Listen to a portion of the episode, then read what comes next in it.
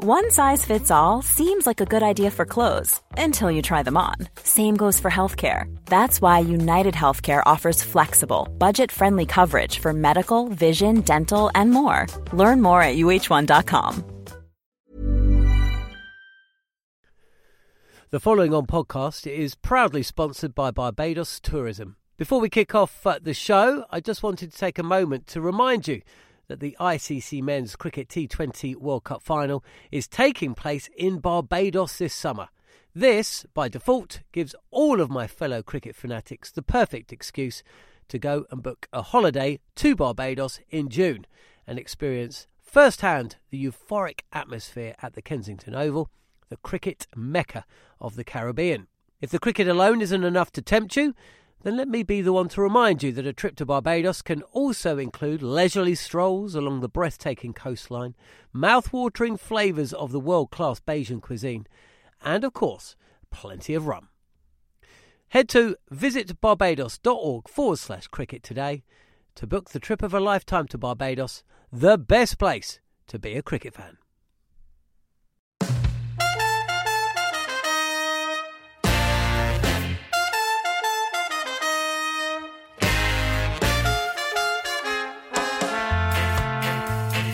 You're listening to the Cricket Collective on Talksport 2 with me, Neil Manthorp, and former England fast bowler Steve Harmison. And once again, another busy show coming up. We'll discuss another strong week for England at the T20 World Cup as they make it four wins from four.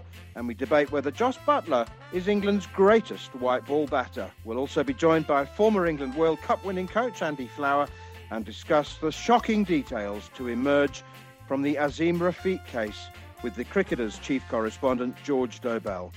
This and plenty more to come over the next hour. You're listening to the Cricket Collective on Talksport 2.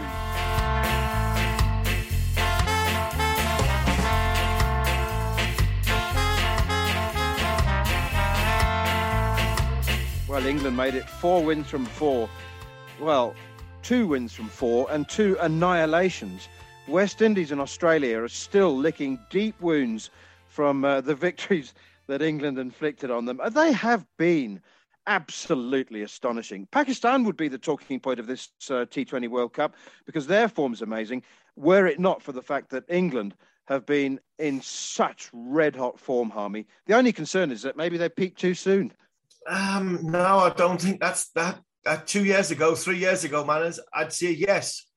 I don't believe that'll happen in this side. I think this side are a lot more experienced they've been in you know big pressured situations before, got over the line. A lot of them got over the line in the 2019 50 over World Cup. They've got a, an impressive leader who seems to be getting better game by game from a leadership point of view and tactic, tactical point of view. They've got an opening batsman who I've said it many times in this on this collective about this tournament. It's a power play tournament. When you've got the best one of the best power play players ever, and he's performing well, you're going to take some stopping because Jos Buttler is unbelievable at this minute in time. Yeah, and he joins Heather Knight um, as the first male cricketer to score centuries in all three formats for England. Let's just remind ourselves what Jos Buttler uh, said himself about his performance after that century against Sri Lanka. To put in performance in the World Cup, and you know, they're all must-win games in, in this uh, tournament. So, yeah, delighted. I'm delighted to I think come through the innings as well. At periods I was finding it tricky. Um, sort of used all my experience and stayed patient. Um, trusted that it will come at at, um, at some point in the innings, and and um, yeah, obviously delighted uh, with the win. Jos Buttler, after uh, hitting the last ball of the innings for six over square leg to reach hundred, it was it was uh, extraordinary. I mean, the innings against Australia was one thing, but what really made this for me was that England were 47 for three at the halfway stage. Mm. 47 for three at the halfway stage. His, Jos Buttler's first 50 came from 45 balls. It was it was brilliant. If Australia's was a masterclass in power hitting and total annihilation of a bowling attack, which we look at this bowling attack of Mitchell Starc, Josh Hazlewood, and Pat Cummins the three seamers that England are going to play in the Ashes, who, you know, if, if England lose the Ashes, that'll largely be down to them three. Jos Buttler looked like them, made them look like park cricketers, look village cricketers. He smashed Mitchell Starc everywhere, and it was great to see. But if that was power and yeah, just you said total annihilation, a little bit it took me back to you know standing 22 yards away from Matty Hayden and Adam Gilchrist, smashing it everywhere and thinking, where on earth am I going to bowl now? This field is not only not big enough, I've not got enough fielders on this field. This was a completely different innings. This was a masterclass of understanding the situation, playing the surface, understanding the wicket, as well as knowing what your because bear in mind the batted first in this game, knowing what a good total was for your team and the, the, game awareness was was every bit as good as the power that he had against Australia. That for me is why I actually think the the innings against uh, Sri Lanka was up there with not only better than Australia's innings, but probably one of the best innings that Joss has ever played because not only did he have to regroup, he had to think, he had to make an understanding of where the game was at the time. He had to help Eoin Morgan, his captain, through a sticky patch at the start. And then he went and, and made sure that England got a total that they could defend at the end. All that in the shortest form of the game when they say it's just, you know, it's just crash bang wallop and you, you haven't got to think, you've just got to go out there free and smash it everywhere. That for me, why that, that innings there is a special, special innings from Jos Buttler So is he England's best white ball batter ever? I think he is now. I think he's just taken over from from the old mate uh, Kevin Pietersen Can, can we say he's the best one we've ever produced? And uh, it, it's yeah, I, will I'll, I'll keep Kevin in these uh, debates because I, I don't think I'd ever see anybody all round as good as Kevin Pietersen um, in my lifetime. But on an individual white ball basis, I think Jos Buttler might have just gone past him. He's phenomenal.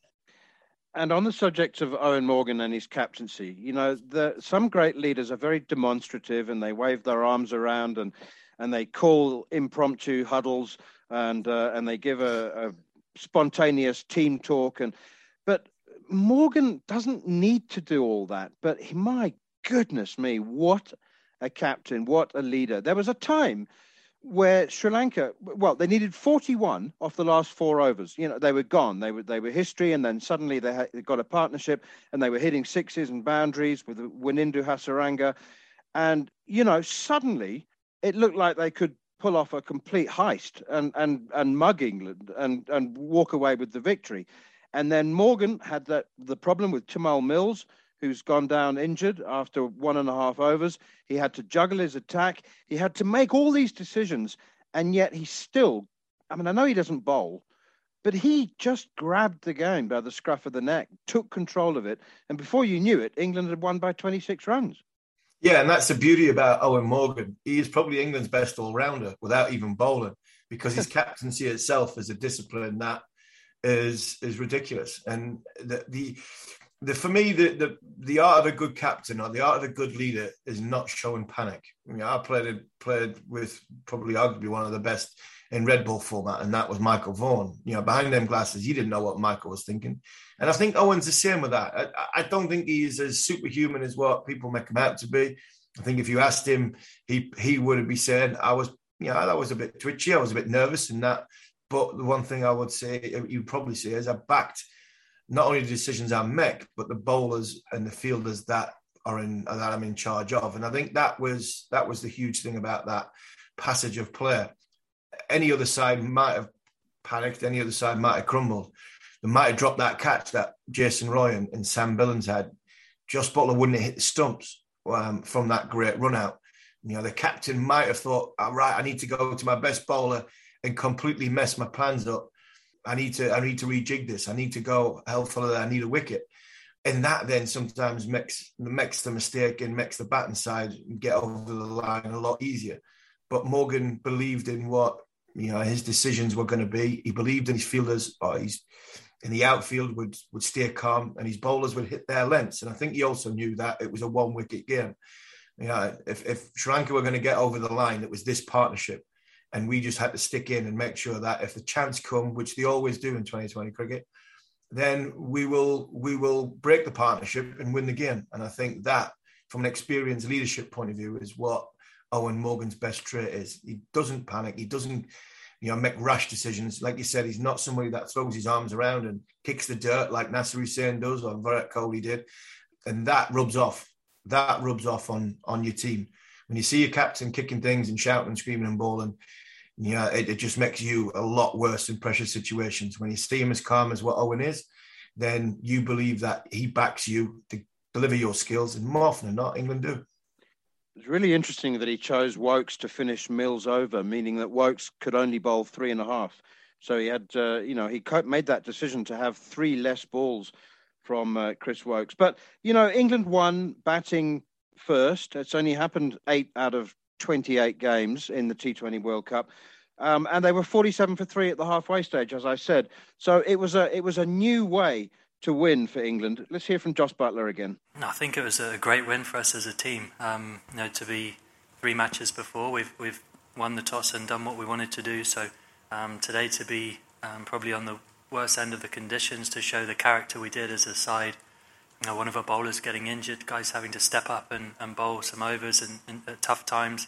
Um, so I think the, the character in the group and, and what that will do for us as a side is, is fantastic. Yeah, they certainly did dig deep, and um, and yeah, they they found a, a, different way to win. Just quickly on uh, Tymal Mills, hopefully, hopefully, given his uh, how hard he's worked to get back into the England uh, team, um, it's an injury that can heal quickly. I mean, it doesn't. If it is a quad, it, that's not good, is it? That's not good at all. They've got David Willey. Do they call somebody else into the squad? Well, I think the the conundrum for from my point of view, from an England thing, is the batting unit middle order hasn't had a real go yet. Moeen Ali is is he one place too low at when he came in at number six, but then Liam Livingstone didn't bat. Is there an argument for if Mills comes out, we need like for like replacement? From a, an angle point of view, you go with David Willey. I still think if that's the case, you need pace. You still need a pace bowler in there, and that would be would be Mark Wood if he's fit. So then do England change their dynamics? of their of their group and the balance of their side? Do they leave David Malan out and go with the extra bowler in for, for, Eoin Morgan to use? They still have the left arm option. They still got the pace because I still think that is really important in their middle overs and middle period. We've got to remember as well, Mark Wood got four wickets in the, the last warm up game before he started feeling his ankle. So England have got options.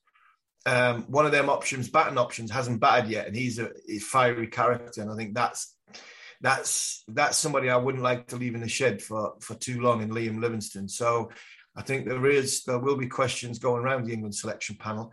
Did they have a look at that formula against South Africa on Saturday?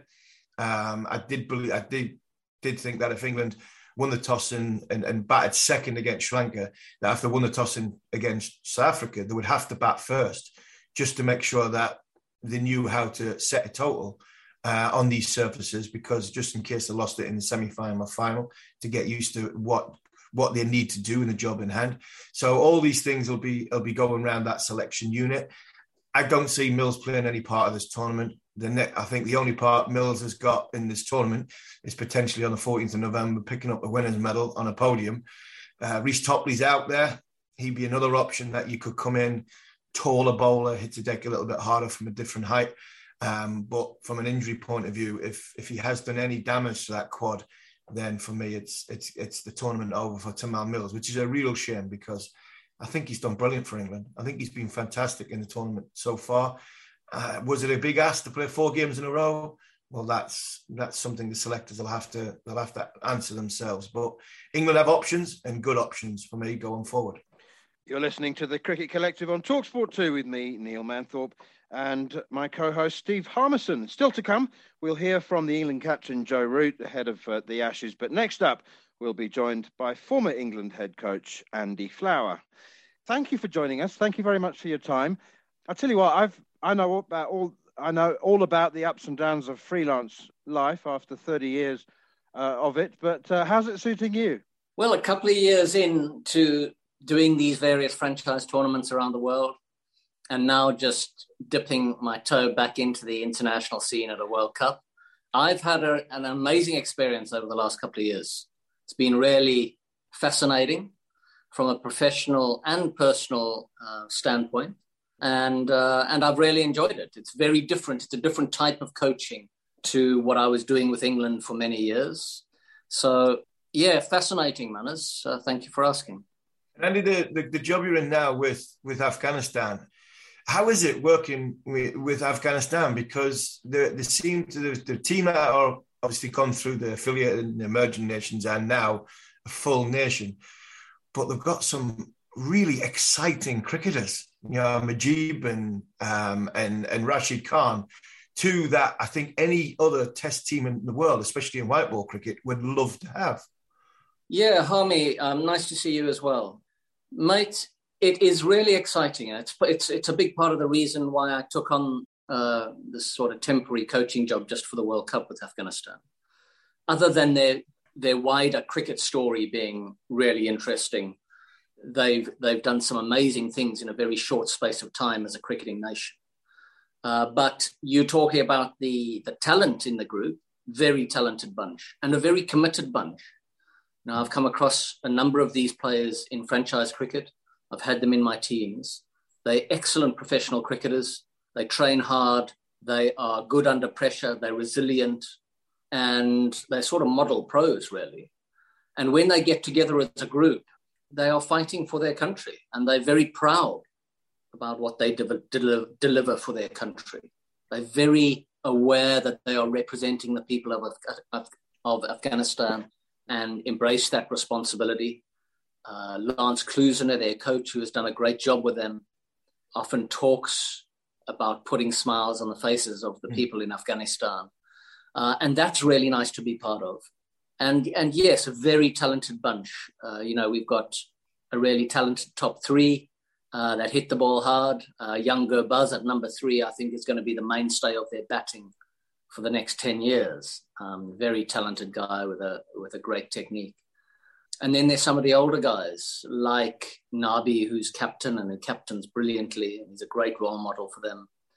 Uh, and Mujeeb and Rashid, they are the mystery spinners that, as you say, any international side would love love to have in their 11. And what about the big picture, the other teams? Um, your thoughts on the demise of India and the West Indies and and the red hot form of Pakistan and especially England? Well, we played we played the West Indies in a warm up game and we beat them really comfortably. And they went about the warm up game as they usually go up, go about warm up games in a pretty casual fashion. And I must say, I, I was watching them and I was thinking, are you sure, guys, you're going to be able to turn it on when it really counts? And they haven't been able to yet.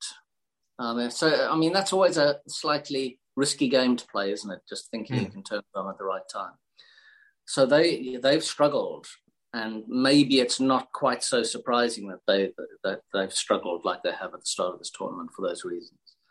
England's been superb, obviously, uh, very very dominant and hugely impressive. And who else we? Oh, you were talking about. You, you mentioned India. India, obviously, the big story at this World Cup and uh, and certain, certainly one of the favourites to win it. And and they've only played two games, and you can't quite write them off yet. There's still a, there's is still a pathway for them to get through, but it would take almost a miracle for that to happen. But they they are a superb side, full of talent, and like like most sides, they are probably sick of the bubbles they've been in for a long time. Um, but I think everyone's everyone's in a similar position. Um, so I, I, don't think that can be a, a, reason for their underperformance so far. I'm sure Andy, you've had one eye on England for the amount of obviously time you've spent with with England. You know, only playing in England and coaching England. Um, what have you made? Leadership qualities of Eoin Morgan and the brilliance of, of Jos Buttler. Yeah, so uh, I mean, Eoin's been superb, hasn't he? Uh, you know, he gets a lot of praise for his captaincy and his leadership, and so he should. Uh, he was a younger player when I worked with him, but he was, um, Harmy, just as you were finishing pretty much, mm. he was the mainstay of our one day international uh, cricket team. And even, even with stars like Kevin Pietersen in the side, um, Morgan held that batting together almost single handedly in that sort of period. And he's brought all that experience to play. Um, he's got nous. He's streetwise. I think that's one of his greatest qualities as a tactical captain. Uh, but he's also widely liked and respected by his group.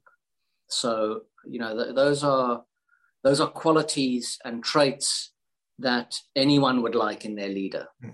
and he's got them in spades. So they've been very impressive. Chris Woakes coming back into the side after after not being a mainstay of their white ball cricket for a while has been outstanding. Rashid is one of the outstanding leg spinners in the world.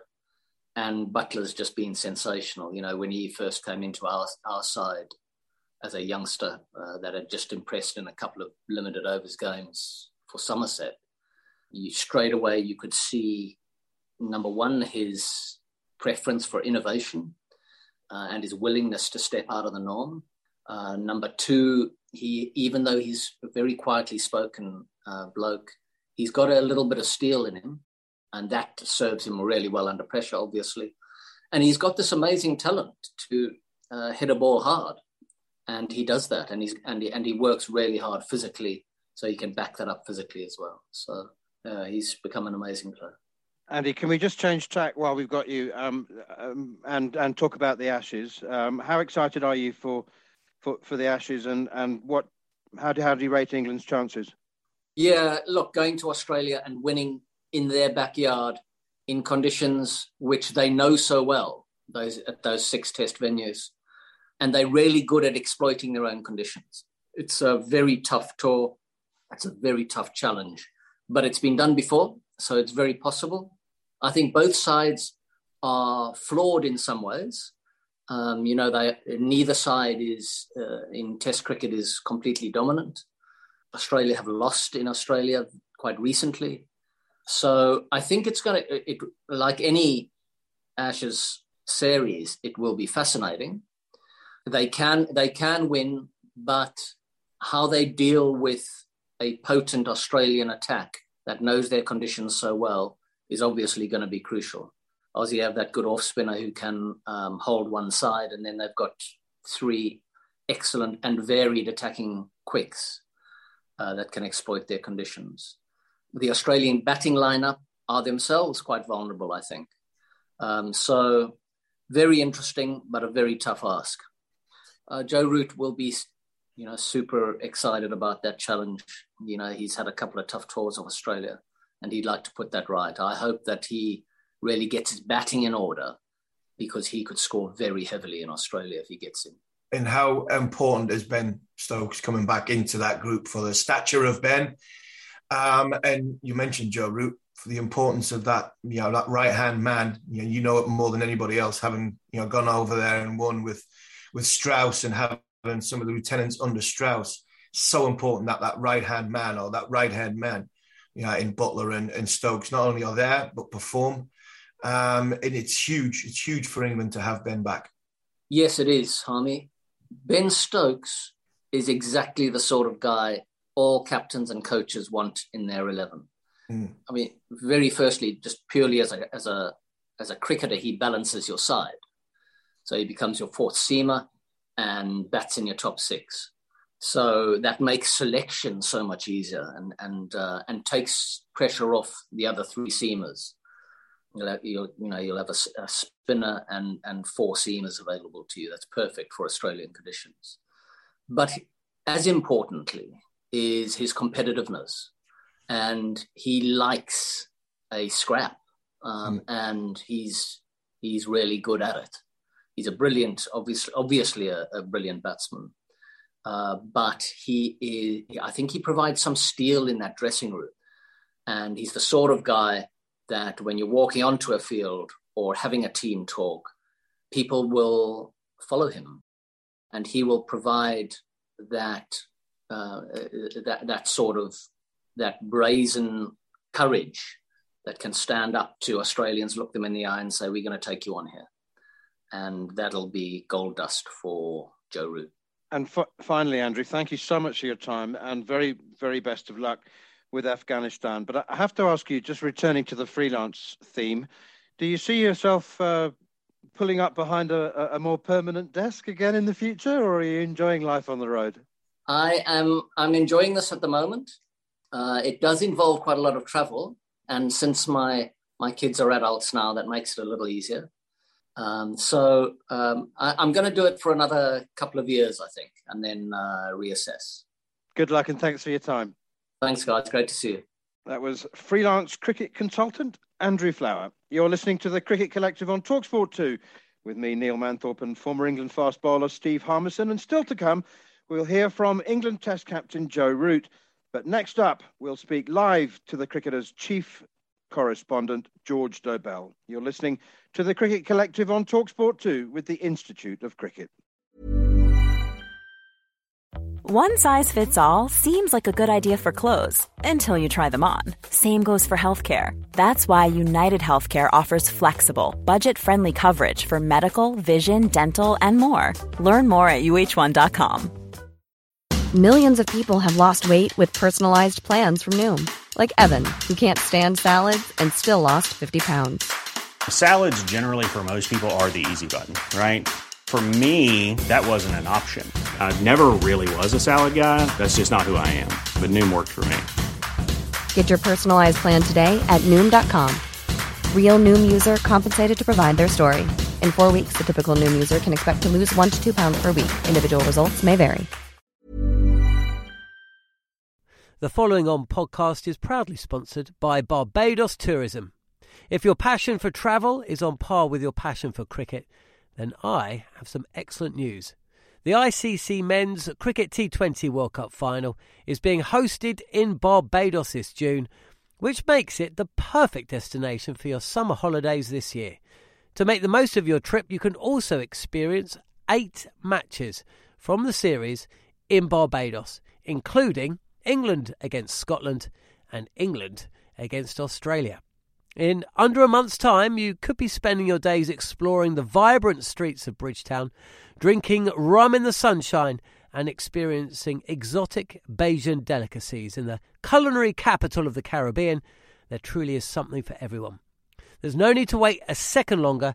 Head to visitbarbados.org forward slash cricket today to book the trip of a lifetime to Barbados. Truly the best place to be a cricket fan.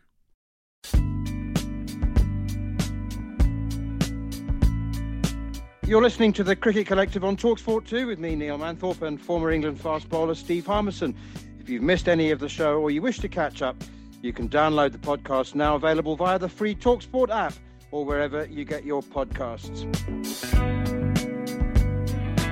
Now, as promised, we're going to uh, speak to George Dobell about the, well, I was going to say, ongoing Yorkshire inquiry into the uh, Azeem Rafiq racism report, but it's now um, not been released. It's been revealed by George um, of ESPN Cricinfo, soon to become the cricketer's chief correspondent. George, um, far from being an attempt to brush the whole thing under the carpet, Yorkshire appear to have been so naive and out of touch that they've poured fuel on the on the on the report and set fire to it um, and drawn everybody's attention to it. I mean, referring to racism as friendly, good-natured banter uh, is is something that people said in the 1980s. I mean, how how out of touch were the, the people who who did this report? Well, that is a very good question. But one thing that I think we need to remember here is that they didn't want anyone to see this report. So I don't think, I, I think part of the reason they didn't want to see this report is because they knew it was unpalatable.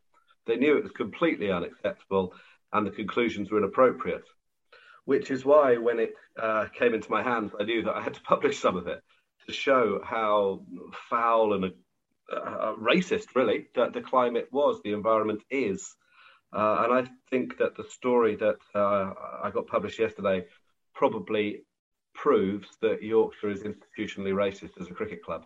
I don't think there's any other reasonable conclusion to make to that story. That if you were dismissing um, racism as banter, and if you were trying to blame the victim, which they also tried to do, of course, uh, I, I, don't think there's any other reasonable conclusion.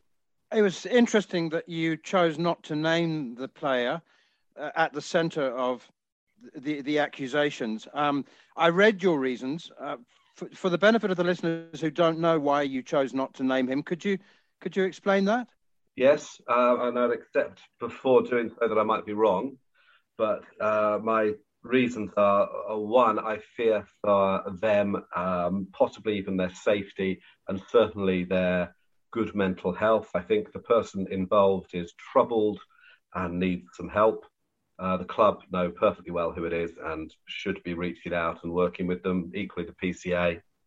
Uh, secondly, and this was a, a, secondary consideration as well, it is not one individual. I, I could have done 12 stories with uh, a similar arc narrative where um, players whose names you would have uh, you would know of had said things which um, are completely unacceptable. Sometimes disguised as banter, but not always. Sometimes just racial abuse, not necessarily to Azeem, but to other players. Uh, I, I, think it, it's very important that we don't think there is a quick solution here, and then in sort of blaming one person uh, or punishing one person, we think we get we are going to get to the bottom of it. Uh, it, it, was much more than one person, and we have to treat this, I think, as a cultural, institutional issue. As I say, I don't think this is a, a, a, one individual. It would be a mistake for anyone to think, look, there's one bad apple, let's root them out, uh, and that will be an end of it. And that is probably what people will think and will do because uh, easy solutions, I mean, they're the best sort of solutions, aren't they? But this is not what we need here. You know what the first thing we need is? We need an acknowledgement from the club that there's something the matter that that's the thing for me, George. That the acknowledgement from the club is something that what they have, you know, what what happened around this this whole story is the one that's baffled me the most because they were the ones and the, the, senior executives were the ones that Azeem came in front of first. They're the ones that should have dealt with this a hell of a lot better than what they have done because they were in his protective custody. You know, he was they were in charge of of the club and setting rules. I remember I was in I was in that dressing room briefly in 2011, I think it was, and there was a group of young player young players, and Yorkshire have got an ego system, who are told they're very very good from an early age when they're playing schoolboy cricket. And what I got when I was in that dressing room was a lot of young lads with big egos, quite happily to have a go at each other. And I look at what's happened Am I surprised by what's happened? No. Should it have been dealt with at a before it got anywhere near out in the public domain? Yes. And the people at the top of the club for me are the ones that should be the ones that carry the can on this because they're the ones that a, a young man, you know, emotionally has gone to them with you know, a horrendous issue, and arguably they've ignored him. No, they, they, they did ignore him. they they yeah. certainly ignored him, and it, and it wasn't just the club. I mean, I think it's worth saying as well that in one of the meetings where he reported uh, racism, um, the PCA representative who was there with him didn't make any notes of the meeting and later didn't recall accusations of racism. Well, they've recently left the PCA. So it, it, it is, this is what I mean. It's not one individual. It, people wanted to turn the other way, even if they weren't, you know, guilty of the, the racist abuse. And lots of people weren't, obviously but quite a lot of people have turned the other way and uh, pretended they haven't heard it or haven't said, look, that's inappropriate. I think one of the things that's interesting is uh, Azeem says that none of this stuff happened in front of certain people. I don't think any of it happened in front of Joe Root, for example, or um, uh, Jason Gillespie or Paul Farbrace, uh, uh, as I understand it. And I think that is because the people, the perpetrators, uh, realised that they wouldn't they wouldn't stand for it.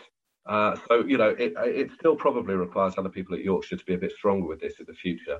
But I do think that, that, that what we've seen um, around the story, the way that people in club cricket have sort of attacked Azeem. uh, that it shows that there's a cultural problem and, and, that we have a huge amount of work to do in Yorkshire. And I'll say again that, uh, that the processes around Azeem reporting and asking for help, none of them worked this is this isn't about me, but I, I, I would say that without journalism generally, none of this comes to light. Mm. Well, that's pathetic. I mean, there's a system there where a guy's reported stuff that drove him to the brink of suicide, and the game did nothing. That all the processes, the support systems, the union, it didn't work. And uh, that is a very interesting situation in which to be. So the ECB are looking at this now. Huge test of the ECB. I have some sympathy for them. They've only just um, gained a copy of the report. They're reflecting on what they can do, but the fact is the story seems to be running away from them, and it's making them look weak and ineffectual on, on a huge issue. Uh, I thought what we saw yesterday was probably enough for them to step in and say, look, we're going to have to act against Yorkshire. We're going to have to charge them one way or another. And I wonder if it's appropriate whether Yorkshire are hosting international cricket. Personally, it might. I, I think it might be too late to do anything about the 2022 system, and very unfair, of course, to penalise uh, people who have bought tickets in, in, in, at Leeds. But uh, is it appropriate at the moment for Yorkshire to be hosting the Ashes Test in 2023? Well, it, it would make me very uncomfortable. George, I've, I know this will sound facetious, and I don't mean it to be at all. The, my question is twofold. Did you honestly expect a different result. Uh, and because I asked that, I, I, find it very hard to remain of an equitable temp, um, temperament here because when I read that line, it was not reasonable for Azeem to have been offended. I wonder if there is if there is any hope. I think your reaction is entirely appropriate. I think we've all been a bit too patient. You know, but let's bear in mind that this report well, when, when, when did they call for it? It's, it's well over a year ago, isn't it? 15 months ago, something like yeah, that? 15 months. Right. So maybe sometimes impatience is a virtue. Maybe we, we all need to be a little bit less reasonable. Uh, and um, yeah, we need to rock the boat a, a little bit more. I, I, I agree with you. Um, again, I think it's so important that it has, up to a point, come to light to show just how egregious some of the abuse was and the excuses uh, that they're using, uh, and that is quite valuable. Uh, honestly, there are some times of, of all the articles I've ever written, that is one of the ones where I could scarcely believe what I was writing, and it's actually horrifying. But it, it is so outrageous. They're, they're, the way that they've fallen over themselves to excuse racism and to excuse the, the racial bullying. There are so many other examples in the report. It's very, very clear that the report, for one reason or another, tries to exonerate the club. I, I, you know, for me, that that is pretty obvious.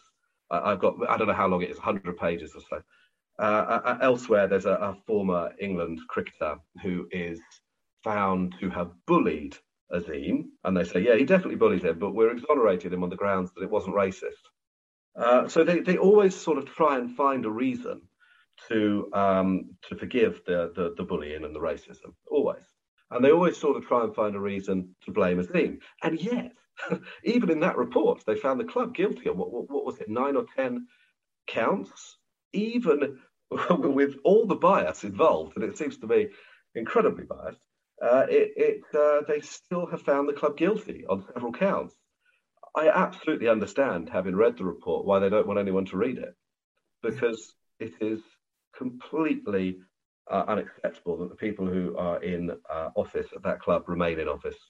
Where does Azeem go from here? Because, like you said, it's been going 15 months. He's not got any answers. It's not got any clearer in his mind where or what's going to happen next. And is this going to open the door for for for other people who talked about mental health and sport, and it just took the first person to come out for them to say, "Well, this is happening to me. I understand what he's going through." Does people need to understand that Azeem's not the only one that's oh, gone through yes. this? Categorically, that, that that's the key point. So I, I, hope you won't mind me saying, but I had a cup of coffee in Dubai last week with Ismail Dawood, who used to play for the club, and yeah. also brought a case against the ECB, and, and brought to prominence the fact that there have been no non-white umpires appointed to the first class list since 1992. Uh, and I had a cup of coffee with him last week, and I think it's fair to say that he's embittered by his experience. He tried to report things, and his experiences are horrendous for them. And basically, it didn't make any progress. Uh, you know, he brought a little bit of enlightenment to the situation, but you know, he certainly got no financial redress or anything like that. Not that that was uh, his primary aim it's very important that people know that Azeem is absolutely the tip of the iceberg. So my, my in the last year or so, uh, I've spoken to so many people who didn't want to um, stymie their own position in the game by reporting anything publicly, but sort of wanted people to know what had happened to them. Uh, all the coaches who felt that their uh, pathway was blocked, the the players, uh, you know, we know that 30% of recreational cricket is played by uh, people from an Asian background. We know that every level up to the academy has a very high percentage of uh, young Asian cricketers, and yet we know that the percentage falls to three or under three percent when we get to the, uh, the county game, the professional game. Why is that? Well, there are lots and lots and lots of reasons, uh, but we need to acknowledge them and understand them. And the difference between I'm full of admiration for Azeem. Uh, I don't know what he used to be like. I'm, I'm, told he had a past. Well, didn't we all? Eh? Um, he has been so strong and so determined. He has refused to be bought off. He's refused to be bullied off, and there's been a lot of that. And he is absolutely adamant that he wants his children to grow up with greater opportunity and uh, less abuse. I think he's in an okay place at the moment. You know, let's remember he's lost his career, uh, he's lost his sense of identity, and he's lost a kid. That, he's had a rough time of things, but he has just he's just opened a new business. He's got a fish and chip shop with with Adil Rashid, uh, and he seems in a good place. He's going to win this. He's going to win this. He's going to win everything about it. I think he already sort of has won the moral fight, uh, and uh, then hopefully he'll be able to rest a bit. He's gone through a lot, but I think he's in an okay place right now. But all I would say is the game has let him down. Not just let him down in terms of the abuse he suffered, but the reporting structure, the support network. None of it worked. Some of it was well intentioned, but none of it worked. Uh, we've got to do better than that in future. Uh, this is a huge issue, uh, and, and I think it's been quite shocking to hear how backward Britain in some areas can be. And you know, 2021, we've got to do better. And Yorkshire seems to be an absolute hot point of this. It, it needs to be cleared up from top to bottom, and it's going to take a long time. But I do think we owe uh, Azeem a, a, huge debt for mm. having the bravery to keep shining a light on it because it really isn't easy. Just for the basics of you know, you, are a young fella going up against your dressing room. That's difficult. You know, most people understand that. The fact that his family have had death threats, he's had death threats, that's pretty diff- difficult. The fact that he, even when the PCA, bless them, well intentioned, asked him report what some of his issues were, they asked him to get a lawyer to fill in the form or the letter. Well, you know, the guy's just starting a fish. He, he doesn't have a lawyer on tap. Which of us can afford a lawyer to write letters for us? You know, these things are expensive. So the whole game has been quite naive and out of touch in what they've asked and demanded him to do. And he keeps going with with great determination. There's nothing in it for him. If anyone thinks that there's money in it for him, you know, hire a lawyer for a thousand hours or whatever. Good luck with that. And uh, it, it's, uh, you know, I think it's getting to the stage where people at the ECB are realising that something needs to be done. Something is rotten in the state of Yorkshire.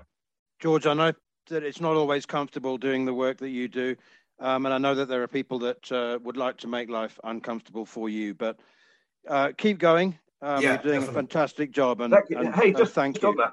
Uh, no, no, thank you. But I mean, uh, it, has been a real pleasure for me. I mean, it's been, it, you know what it's like. If you work with any player who really opens up and sort of trusts you and allows you to tell their story, it's, it's a real pleasure. And actually, it's come at a time in my career when it's reminded me that there can be a point to journalism. You know, it's not just we have, we have a lovely lifestyle, don't we? I'm about to go to Australia. But uh, sometimes it's really nice to know there's a sense of purpose. And this story uh, really does remind me of that. Uh, and, and I honestly think that when we look back at Azeem in say 20 years, we'll think he made our game a little bit better. And if he, if we don't think that, what a mess we've made of this situation, because this is an opportunity. It, it, we have to use this as a positive opportunity to clear things up in cricket and Yorkshire in particular. Thanks, George. Cheers, guys. Time now to hear from the England Test captain Joe Root, who's been speaking to Talksport ahead of the start of next month's Ashes. I think it, it stems from a lot of excitement, really. Um, from a playing point of view, everyone wants to play Ashes cricket. It's the one series that you you grow up wanting to, to be involved in um, as an English player, and the opportunity to go over to Australia and win is you know, no bigger dangle carrot than that in the sport, for especially in Test cricket. So, from our perspective, all very excited. Now we, we know that the tour's going ahead. We can we can really look forward to preparing well once we get there and, and making sure we're absolutely ready for what should be a, a, brilliant series. Just one on on Ben. We know what a great cricketer he is, but just it's a massive boost for you. But just what lift does this give the whole England team having Ben in the dressing room? Just how important is he for especially some of the younger players in the team? I think he's a massive asset in many respects. You obviously talk about first and foremost his performances on the field, and especially what he's done against Australia in the recent past but also the way that he plays his cricket. And you look at where we're going, we, we're going to have periods of, of play where it's going to be very challenging. You're going to have to turn to people to stick their hand up and I suppose, grab the game. He's someone that will always do that. He will lead from the front in that respect. Um, he's a brilliant leader within the dressing room, and, and people follow him. Uh, they look at how he works, how he practices, how he goes about his cricket, and they all want to go along with him. And I think that's a, a great trait to have, along with being able and capable of performing how he does. So, of course, it's a huge boost, as, as well as him balancing the side as well as he has done for, for such a long time now. Just everything about the way he goes about things is is going to be great for all of us. That was England captain Joe Root speaking to Talksport's Sam Ellard. India's loss to New Zealand was a hard one to explain. I mean, goodness me, the, the Indian batting lineup just got stuck. Um, they had too many players of uh, similar style. They just couldn't get going. They seemed to they faced more dot balls than any other team in the tournament so far. And it seemed to be block, block, block, block, panic, caught on the boundary. Block, block, block, panic, caught on the boundary. Yeah, it just seemed it seemed as though that one, the innings never got started. Two, when I seen KL Rahul walk out with Ishan Kishan, I'm like, really? Rohit Sharma's got two was it two double hundreds in 50 over cricket. He's got hundreds for fun in opening and batting in IPL cricket. And you're bringing him in later on because oh he plays he hits spin well in the middle of the he could be 30 not out by the time a spinner comes on if you it's like I just didn't understand that. You would never take Rohit Sharma out of the, the, the top of the order. Um, I was surprised Virat Kohli didn't go in in first either. I just think they've they've spent a lot of time with each other. They're now they've now had enough.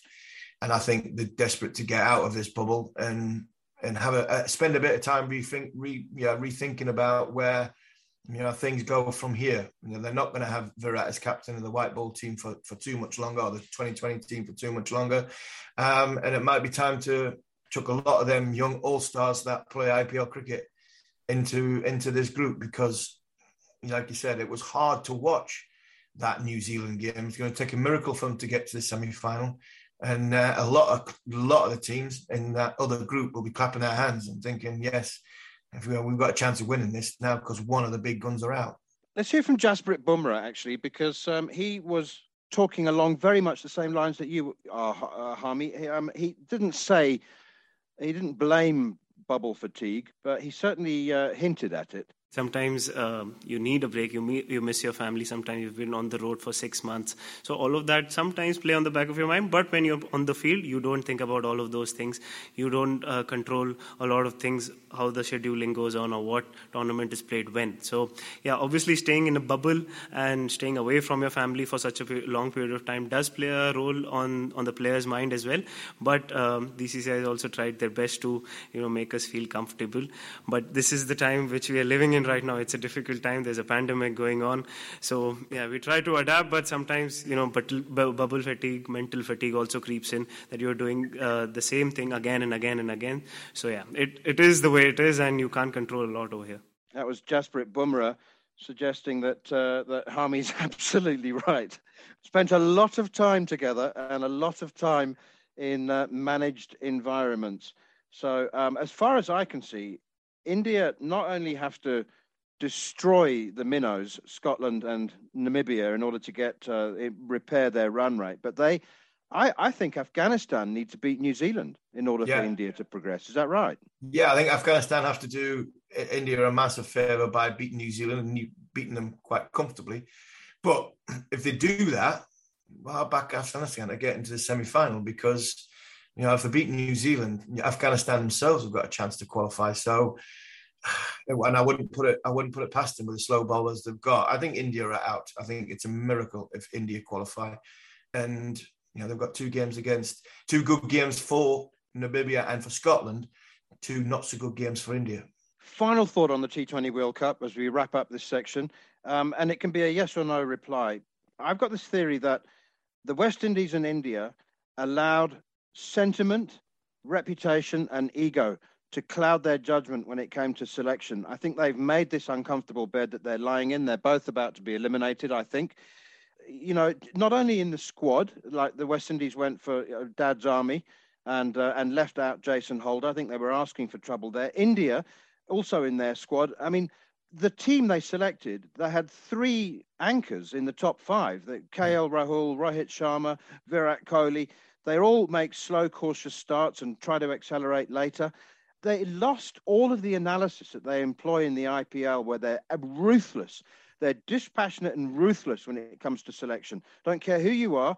This is the job we want this guy to do. This is the matchup we need. It's a, it's a science, and they and they've just abandoned it for the, because it's a World Cup. Yeah, both sides have got big egos who haven't turned up really. Um, West Indies, uh, well, I'm not even going to go there. They were, sh- I said they were a shambles before they started, and I'm quite happily to say yes, I was right because they were a shambles, and they still are a shambles. I just think they've had enough of each other. I really do, and this is coming to the fore now. Different captain, different coach coming further down the line in the shorter format. They'll still play the same tune. It's just somebody else will be singing it, and that might be a good thing for India. Okay, a couple of other items, Harmy. A sad one, um, very, very sad one. The passing of um, former England fast bowler Alan Igglesden. I got to know him over 20 years ago. He came out to play um, cricket for um, Boland, and uh, he played a couple of seasons. I, I, always remember people saying he's far too nice to be a fast bowler. Uh, he needed to develop a mean streak. Um, th- that's my first memory of uh, of Alan Igglesden. But he had a brain tumor for many many years, didn't he? And he was um, helped out by the PCA, but sadly, um, inevitably, he has now passed. Yeah, it is. It's really sad. I met Iggy a few times um, at, at, test matches. Uh, I think the first time I met him was in 1999 or 1998. Um, and we had a couple of beers in a bar with with Iggy, and he, you know, he said he's been fighting this for a long, long time, um, and he's and he's sadly gone, and it's it is it's so sad when you see somebody die so young. Um, my recollection of, of watching cricket on TV when I was when I was like, in my teenage years was know, one of Igglesden's, one of Alan Igglesden's test matches. So it is sad the PCA have helped brilliantly um, and making his life as comfortable as he possibly can. And you know, our, our thoughts and best wishes to the Igglesden family, Kent County Cricket Club, and, and cricket in general. Now, we spent um, much of the summer praising Matt Critchley um, for, for Derbyshire and uh, underrated all rounder. He's now been snapped up by Essex on a three year deal. And um, on the subject of Essex, Sam Cook uh, was called up to the Lions squad. Uh, do you remember when that Lions squad was announced? I was beyond comprehending how it didn't include Sam Cook after his 58 wickets at 14. Well, obviously, yeah. whoever selects the Lions squad had a similar thought, so he has now been called up. Yeah, it's a, and it's a good, two good pieces of news for for Essex. Uh, surprised that uh, Critchley's left Derby. He's, he's decided to move on from Derby, but I think he's he's seen that not only he's batting, playing with the likes of Sir Alastair Cook. If Cook he hangs around and and plays one more year, that will experience will be invaluable. And, and bowling spin and, in tandem with Simon Harmer is only going to you know make him a better cricketer. Uh, and hopefully knock on that that England door that he wants. And the Sam Cook one for me, honestly, Kim I just think it could be quite as simple as if England have gone right, there's a 15 man Lion squad, and they've they've only named 14, and then a week later they've thought, oh no, we didn't name Sam Cook. Yes, he was in that squad because if you get if you get 58 wickets at 14 in a championship and the age that he's at and the way he bowled, sure you've got to get some recognition of of, of, of England honours. It's not as though he's he's Chris Rushworth of of, of late mid 30s. You know, he's still a, a, relatively young man who who can you know develop if England got a hold of him and develop. So I'm pleased for Sam Cook. It's going to be tough in Australia. Not as many games it's going to be a big learning curve, but hopefully he comes back not only a better per, per, uh, better bowler, but he'll come back a better person for the experience going over there. So good on the ECB for remembering that they were naming 15 and not 14. And the final uh, news item is the um, parting of ways of Stuart Law in Middlesex um, after three years as uh, as head coach. Middlesex have been badly underperforming. Uh, they're, they're one of the biggest clubs in the country, always have been, and the results just weren't good enough. Was that inevitable? I think so, and, and, I feel sorry for Stuart Law because Stewie's a he's a great he's a good man. He's a good cricket man. He talks a lot of good sense, um, and uh, sometimes from a county's point of view, financial resources might come in. I don't know the ins and outs of what what happened at, at Middlesex. they're they are a big county and the plate at Lords at the home of cricket, but I think there's a lot of hurdles you have to jump over as as as Middlesex as a, a coach and a player because of you're not not always at one base because you have to move around because Lords is not freely accessible for you as a as a group. And I think sometimes when you haven't got a home or your home isn't as as secure or you know stable as what what it should be because other counties you know they're quite comfortable being at their county ground. This is the MCC's ground. that that could have troubles in as well. So you know three good three good years from from Stuart, but it's not been quite good enough for Middlesex going forward. And you know I'm sure Stuart Law will be in cricket very very soon because he's a very well travelled and educated man in the game. Fantastic. Thanks, Harmy. That's all we've got time for this week. You've been listening to the Cricket Collective on Talksport 2 with me, Neil Manthorp, and former England fast bowler Steve Harmison. And if you have missed any of the show or you wish to catch up, you can download the podcast from the following on feed, which is now available via the free Talksport app or wherever you get your podcasts. We'll be back at the same time next week. Enjoy the T20 World Cup. This has been the Cricket Collective on Talksport 2. The following on podcast is proudly sponsored by Barbados Tourism, and this is your gentle reminder that Barbados is the best place to be a cricket fan. With eight matches from the ICC Men's T20 Cricket World Cup Series taking place in Barbados this summer, including the final, you can experience the summer of a lifetime by booking today. Aside from immersing in world class cricket in the sunshine, Barbados is the dream destination for all travel enthusiasts. It is where adventure meets paradise, the culinary capital of the Caribbean, and better still, the birthplace of rum. If you're keen to unite with cricket fans across the globe for what is set to be an unforgettable summer, then head to visitbarbados.org forward slash cricket today. Ever catch yourself eating the same flavorless dinner three days in a row? Dreaming of something better? Well, HelloFresh is your guilt free dream come true, baby. It's me, Keke Palmer. Let's wake up those taste buds with hot, juicy pecan crusted chicken or garlic butter shrimp scampi. Mm. Hello Fresh. Stop dreaming of all the delicious possibilities and dig in at HelloFresh.com. Let's get this dinner party started.